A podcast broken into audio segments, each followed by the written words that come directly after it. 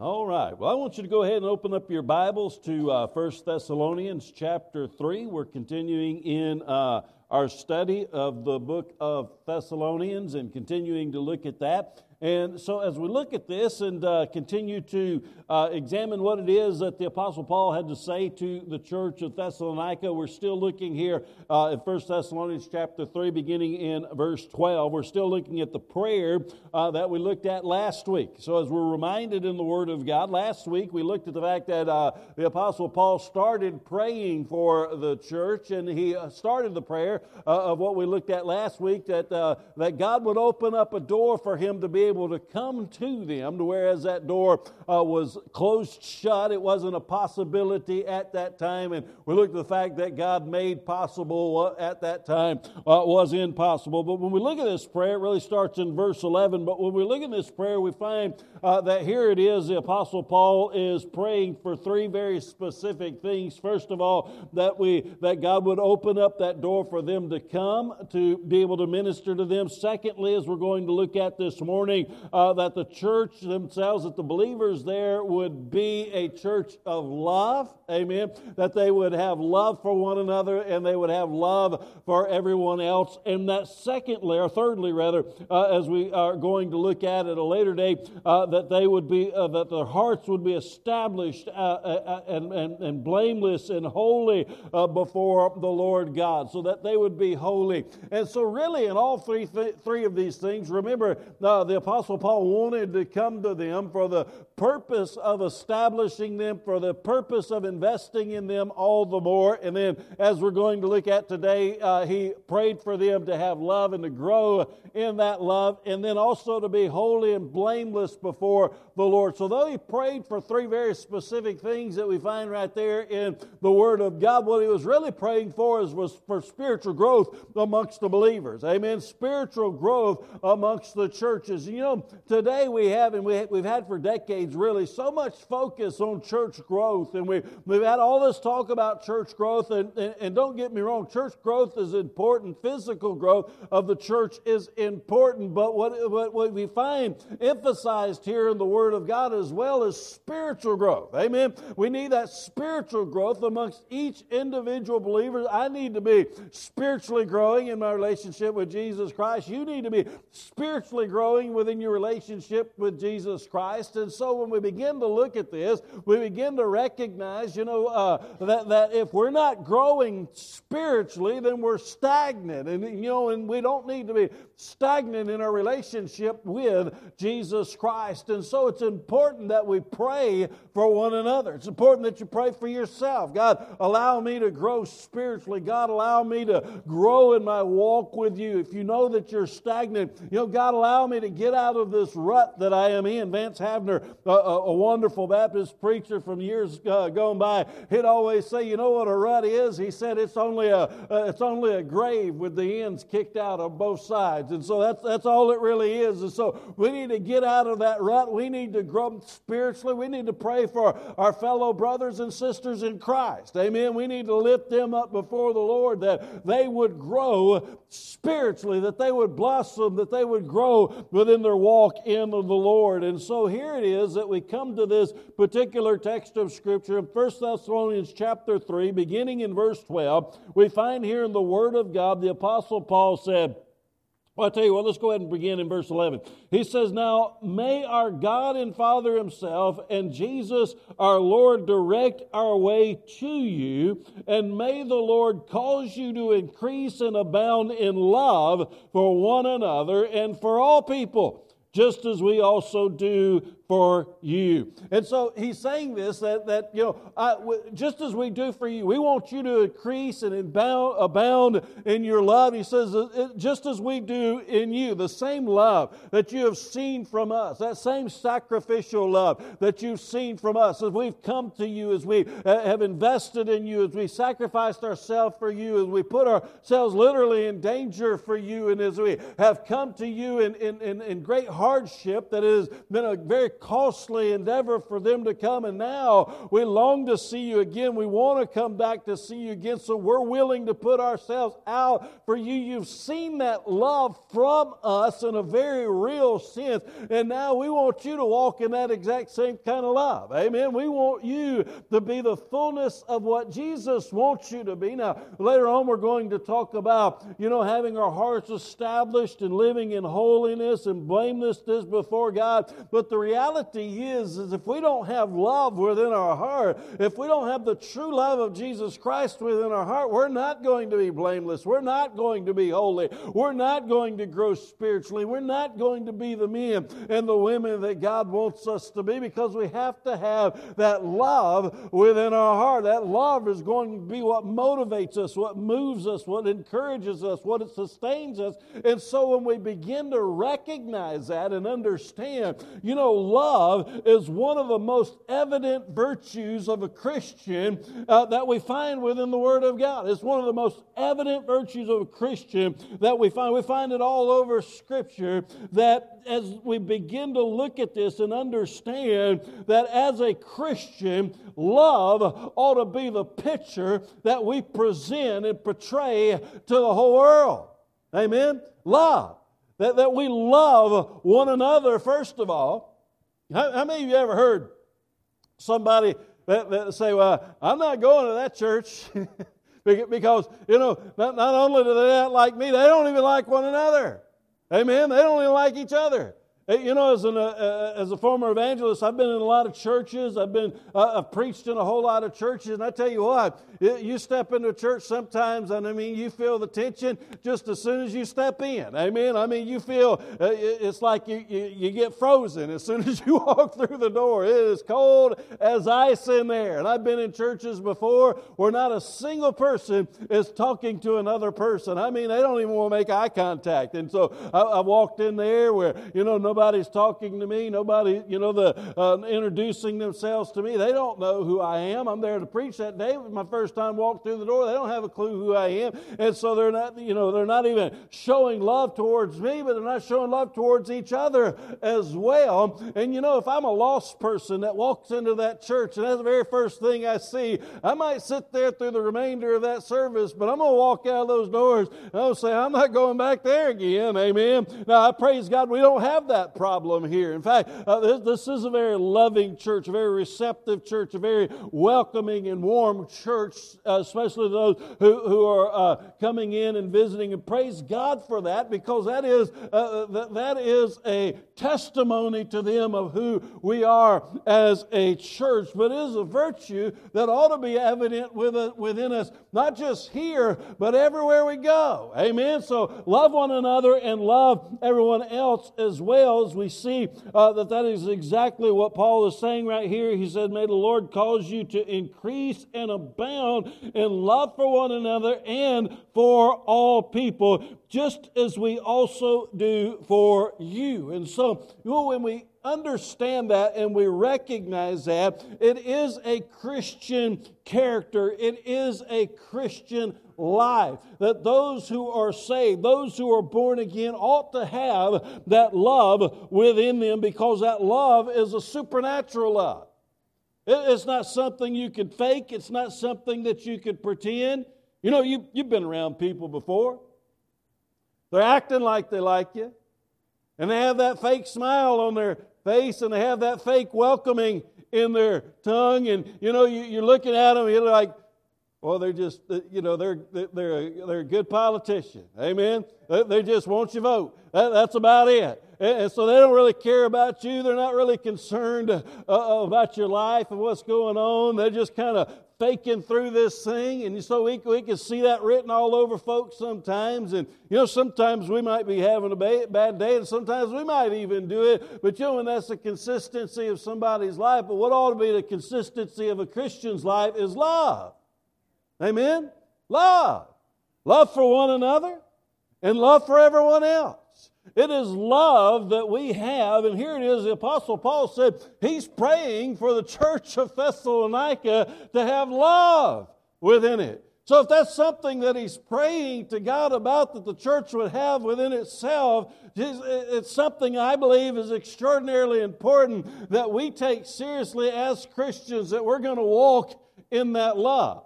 Now, I want you to understand there's folks that I've met throughout life that are, you know, kind of have uh, rough and gruff exteriors and they kind of come across as though they're a, a, a, rough individual, tough individual, but boy, they've got a heart of gold and they have a, you know, a heart of love and compassion within them, even though on the outside they, they might look kind of rough and rugged. Amen? But they still have that, uh, you know, heart of love and that heart of compassion within them. And so that's not about what we look like and what we portray on the outside. You know, and it's not even about words in which we speak. True love brings about action.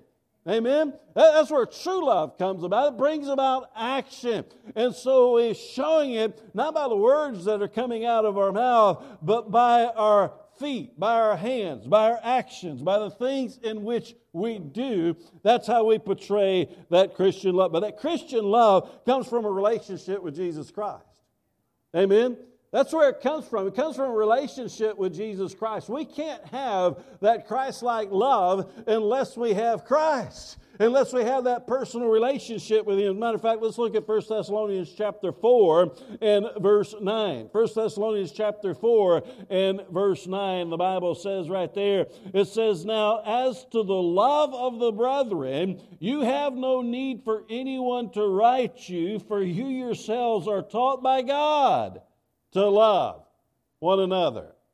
Now he's praying to God that they would increase in their love, but now he's saying that the way, very way in which you are uh, you learn how to grow in that love, you're taught by God. You're taught by God. And that's the only way that we could truly have that love towards one another is if we have Jesus within our heart. First John chapter 3 and verse 14 tells us, it says this, it says, We know that we have passed out of death into life. In other words, we're saved. Amen. We've passed out of death into life. We're saved. We're born again. We're no longer that old person, but we're the new person. We know that we have passed out of death into life because we love the brethren. Who's the brethren? That's the church. That's our brothers and sisters in Jesus Christ. We love the brethren, he who does not love abides in death. That's some pretty serious words right there, isn't it? One of the ways in which the Bible says that you can have evidence, in fact, I, I, you know, about a year or so ago, I preached a series of messages through this, uh, through First John, and so one of those evidences of whether or not we're truly born again is whether or not we have a love for the brethren, whether or not we have a love for our brothers and sisters in Christ, whether or not we have a love for the church. When I'm talking about a love for the church, I'm not talking about brick and mortar. I'm not talking about a piece of property or address. I'm talking about us, the people, the men and women of God. That's who we ought to have a love for. Amen?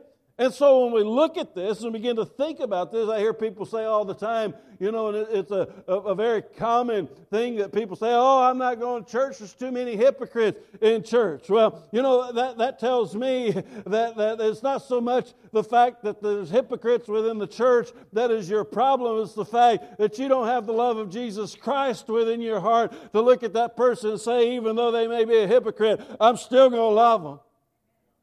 Amen? I'm still going to love them. Guess what? There are hypocrites in the church. I'm hypocritical sometimes. You're hypocritical sometimes. Every one of us are hypocritical sometimes. Don't mean that we just cast one another to the side and say you're no good, you're useless. Praise God, Jesus still loves us. He loved us all enough to go to the cross to die for us. Amen? And so when we look at this text of Scripture and begin to recognize these truths, begin to recognize these facts that, that, that we find within the Word of God, not only is love found here uh, within the, this text of Scripture as being uh, something that is from God. Here it is. Notice the Apostle Paul's prayer in verse 12. He says, Now, may the Lord cause you to increase and abound in love for one another. May the Lord do this. You know, we can't cause ourselves to grow in love. Amen? We can't cause ourselves to grow in love. We can't cause, cause ourselves to abound in love. This is an act of God. This is an act of God. And we talk about forgiveness sometimes. You know, and, and the importance of forgiveness. And the Bible uh, very clearly tells us to forgive one another, forgive others just as it's been forgiven you, right? But you know, a true act of forgiveness is also an act of God. Because you're never going to love somebody enough to forgive somebody unless God does a work within your heart, unless God does a work within your heart to be able to love that person enough to forgive them. Amen? That's an act of God. That is a movement of God. And that, again, is why prayer is so important. We pray for one another, we pray for each other, and continually lift one another up before the Lord. And we pray for ourselves. Maybe you know that you have a lack of love within your heart. Maybe you know that you have a root of bitterness that is raising up within your heart. Well, if you know that, then you need to be praying about it. Amen. You need to be putting that before the throne and praying, God, remove this from me. God, I know it's a stumbling block within my life. God, I know that I'm not going to grow. I'm not going to mature. I'm not going to be the man or the woman that you so desire for me to be until this is removed from my life, until uh, this comes out. And God, you're the only one that can do it. Amen? You're the only one that can do that. And so when we begin to understand and recognize this fact, we want, I want you to know something that love is a command of God. We can't do it apart from the act of God and the work of God within our life, but it's a command of God. In fact, the Bible tells us in Romans chapter 13, verse 8, says right here, owe nothing to anyone except to love one another. Don't owe anybody anything except to love one another. That's something we owe them. In other words, for he who loves has fulfilled the law. We also find here in Galatians chapter 5 and verse 15, it says right here, it says, For the whole law is fulfilled in one word in the statement, You shall love your neighbor as yourself. So, what is the whole law fulfilled in? He said in this one statement, what is that one statement? Love. That one word, that one statement, love. And so, as we look at this, say, well, that, that's what the whole law is fulfilled in. So, where, where in the world does the Apostle Paul get that idea from? Where in the world does the Apostle Paul get that thought from? Uh, that, that the whole law is based in that one statement love your neighbor as yourself. Well, he gets it directly from Jesus. He gets it from Jesus in Matthew chapter 22. Matthew chapter 22, we find here uh, that there's a, uh, some Sadducees are trying to trick Jesus. They're trying to trip Jesus up. So they're asking Jesus all of these difficult questions. They're trying to uh, find a reason to accuse him. If he doesn't answer correctly, then they're going to say, Oh, you're a blasphemer. You're, you're, you're somebody that uh, not saying things that are exactly the way that they ought to be said. And so, you know, you're a false teacher. We're not going to listen to you. Nobody can listen to you. But Jesus masterfully answered every single one of them. And so in Matthew chapter 22, beginning in verse, verse 34, the Bible says right here, But when the Pharisees had heard that Jesus had silenced the Sadducees, they gathered themselves together. In other words, they said, let's see how we, we, let's see if we can do better than the Sadducees. Let, let's try to come up with our own scheme and our own way of trying to trip Jesus up. And so they asked him, one of them asked him in verse 35, one of them, a lawyer, asked him a question, testing him, Teacher, which is the greatest commandment in the law? What's the greatest commandment? That's the question. Teacher, showing respect right? At least he's pretending like he's showing respect. Teacher, oh, masterful teacher, wonderful teacher. How great and wonderful that you are. Let us, humble servants of yours, know what's the greatest commandment. It was just a trick, and Jesus knew this. But Jesus gave them this answer. He answered the question. He tells them in verse 37, he says, He says to them, You shall love the Lord your God with all of your heart and with all of your soul and with all of your mind. What does it mean to love God with all of your heart and all of your soul and with all of your mind? It means to love God with every bit of who you are. Amen? Every bit of who you are.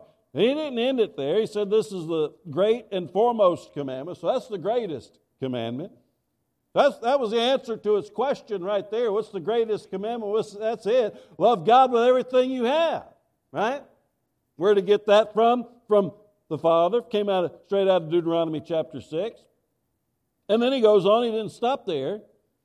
And he says in verse 39, he says, The second is likened to it, you shall love your neighbor as yourself. On these two commandments depend the whole law and the prophets. Now the Pharisees were gathered together and they asked Jesus questions, so they continued to ask him.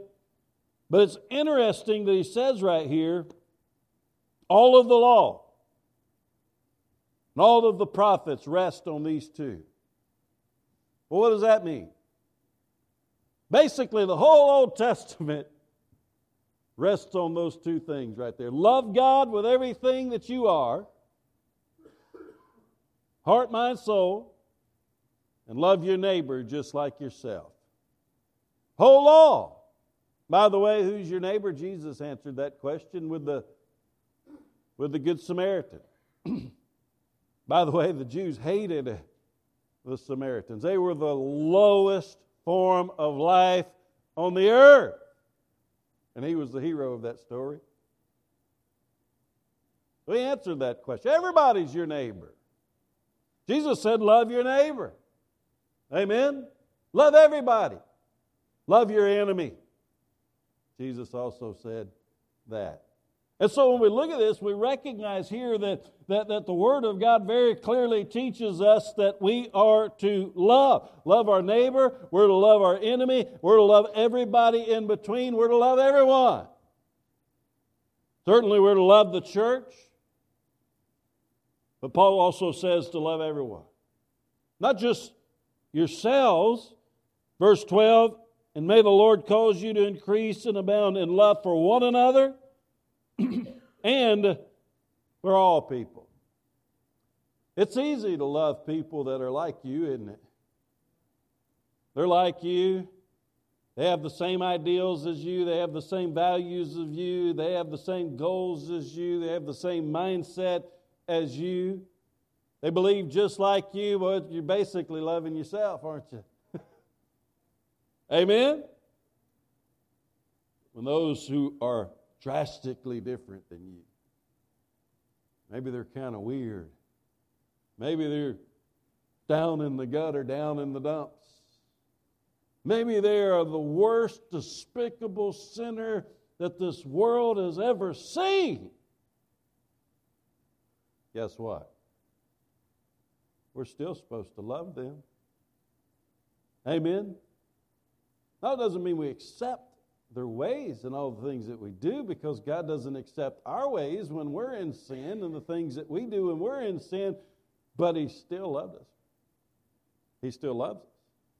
God so loved the world that He gave His only begotten Son. Amen? Now, the world wants us to say that, oh, since we, you know, God tells us to love everybody, then we're to accept everybody just the way they are. No, that's, that's not ex- all what the Bible teaches. You know, June is Pride Month. Even though the Bible condemns pride probably more than any other sin within the Word of God, it's Pride Month, right?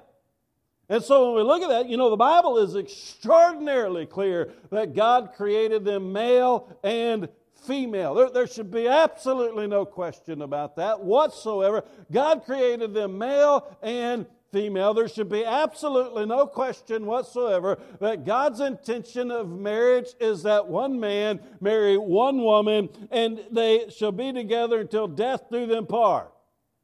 Right? Extraordinarily clear the intent of God when it comes to marriage, when it, the intent of God when it comes to relationship. Very clear. There is no doubt anybody that denies that that is what the Word of God teaches is a false teacher. They are a liar. They are simply ignoring the extraordinarily plain truth. They're willingly ignorant. That's what the Bible calls willingly ignorant of these truths. The Bible calls homosexuality an abomination. For a man to be with a man as a man to be with a woman is abomination unto the Lord. The Bible is extraordinarily clear about that truth. In fact, the Bible tells us in 1 Corinthians chapter 6 and verse 9 that homosexuals will not inherit the kingdom of, of God. The Bible tells us that. In that same exact verse, 1 Corinthians chapter 6 and verse 9, it also tells us that adulterers will not inherit the kingdom of God. But it's interesting in John chapter 8 that they brought a woman caught in the very act. The very act of adultery. They brought that woman to Jesus. And as they brought that woman to Jesus, they laid her down at the feet of Jesus. Said, Jesus, uh, we caught her in the very act. And the law of Moses said, We're to stone this woman. Okay, well, if you caught her in the very act, where's the man? he, he had to have been there too if you caught her in the very act of it. They weren't concerned about justice. They weren't concerned about what's right and what was wrong. They were concerned about tripping Jesus up. And Jesus wasn't concerned about them, He was concerned about her. Why? Because He loved her. He said, He who's without sin be the first to cast a stone. Now, the law of Moses did say to stone him, to, to stone her. They were right. That's what the law said. Absolutely. But here it was, Jesus wanted to give her grace. Amen. They all left. Guess what? The only one remaining was without sin. Where all of your accusers? Jesus said. Where'd they all go? They left. Jesus could have stoned her. He was without sin. He said, Neither do I accuse you. You see, what the world wants to stop it right there.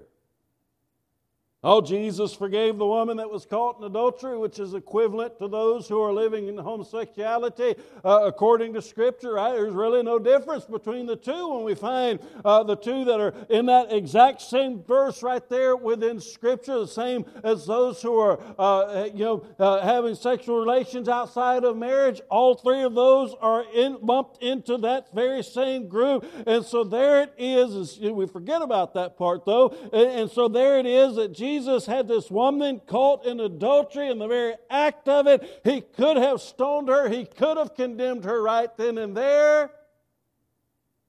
And the world says, well, let her go about her merry own way and let her continue to do what she was in the process of doing, live life how she wants to live. But what did Jesus say? He said, go and sin no more. I showed you grace, I showed you mercy, I showed you love. Now go and sin no more. Now that you've seen that, now that you know that, now that you've experienced that, now that you have lived through that, you ought to be dead right now. But instead of showing you grace, I'm showing you mercy, I'm showing you love. Now take that and go and sin no more. The world wants to tell us today if we say that homosexuality is sin, oh, you're being judgmental. No, I'm not being judgmental, I'm being biblical. Because the Word of God, Rusty Coon didn't say that homosexuality is sin. God said that homosexuality is sin. But I ought to be saying it not for the purpose of squashing you and throwing rocks at you, but for the purpose of showing you grace, showing you mercy, showing you love, pointing you to the person of Jesus Christ so that you can get to that point to where you will go and sin no more. You know, the Bible tells us 1 Corinthians chapter 13 verse 6 says love does not rejoice in unrighteousness but rejoices in the truth. So if you love somebody you're going to tell them the truth. Amen. If you truly love somebody and you know that sin leads to death, sin period, leads to death and you don't call out repent, you don't truly love. Amen. Because even Jesus said, the very one who told us to love, the very one that said to love our neighbor just as we love ourselves. Even Jesus said, Repent, or you shall all likewise perish. Because the message of repentance is a message of love.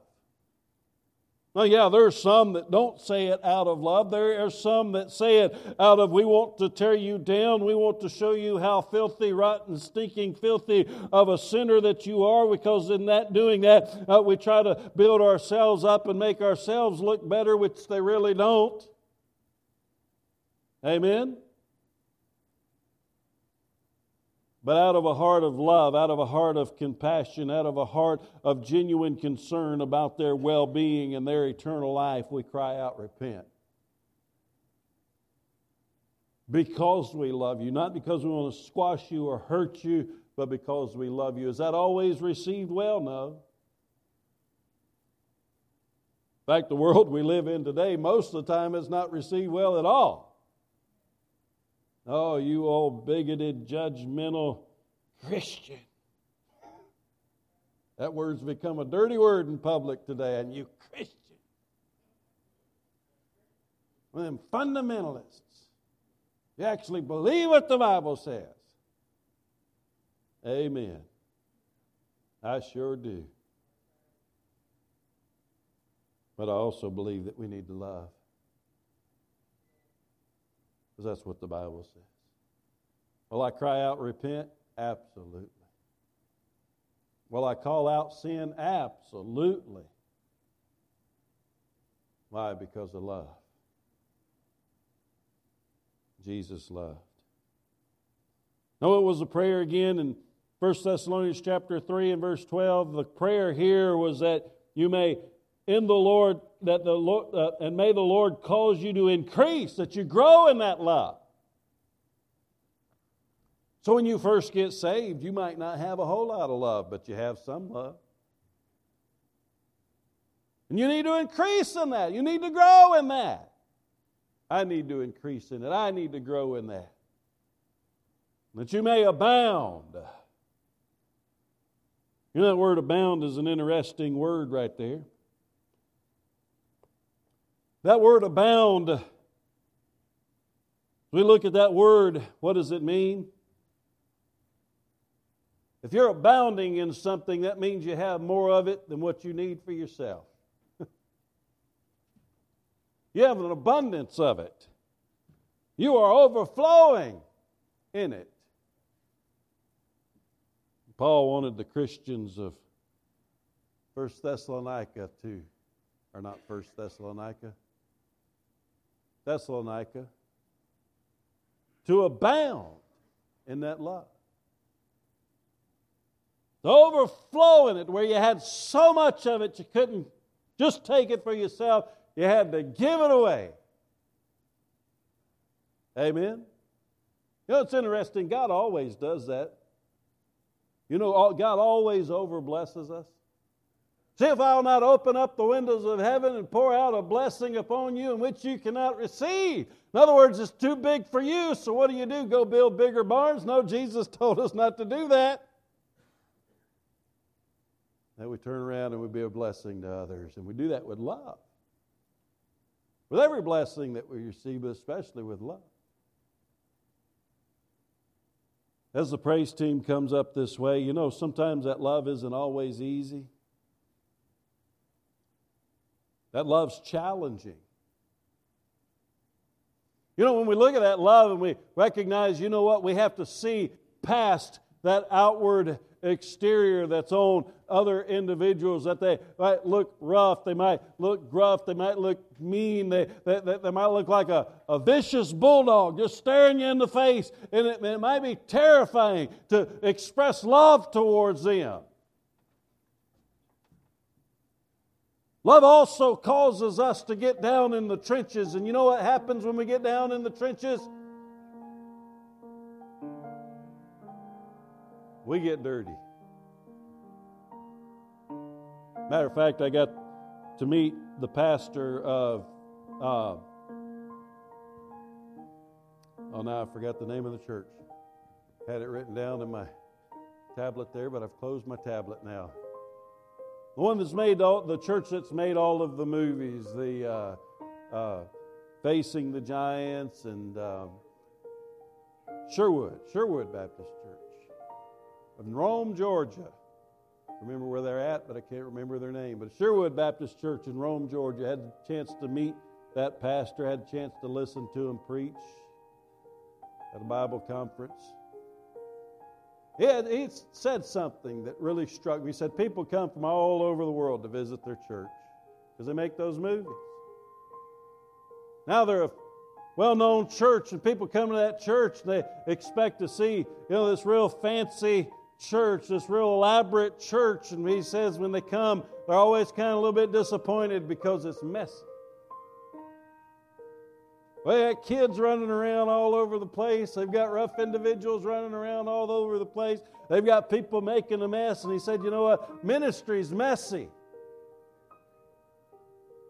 Amen. Praise God for kids that mess stuff up. Amen. Praise God for that. True ministry is messy. Not just in here, but out there. Trying, it's difficult. But oh, praise God, isn't it worth it? Amen. Isn't it worth it? When you see souls saved, you see lives changed, you see families restored, you see God doing a mighty work in the lives of individuals. Just one quick story, and then we'll close in this. Sorry I invited y'all up so soon. We was out in the trailer park years ago doing some ministry in this trailer park. Saw this Spanish fellow. He was big. He had muscles on top of muscles. He had tattoos from head to toe. And he was carrying a machete that was about that long. God just spoke to my heart. Go up and start talking to him. And I did. He invited me into his trailer, and I went up in there. The rest of the church was still out in the middle of the courtyard area. They saw me go in there, and they were concerned about him. None of them came to check on me, though. Was in there a long time, witnessing, sharing the gospel with them. Came to find out that he was high up in the Mexican mafia. He was a bad dude. He was a scary dude. He told me some things that he has done and participated in, and I felt like saying, I don't want to be a witness. I don't want to hear anymore. He's passed on now. But that was a saved man when he died. He accepted Jesus Christ as his Lord and Savior, and he got on fire for Jesus. Those initial conversations, I'm going to be honest, was a little sketchy. they were a little scary.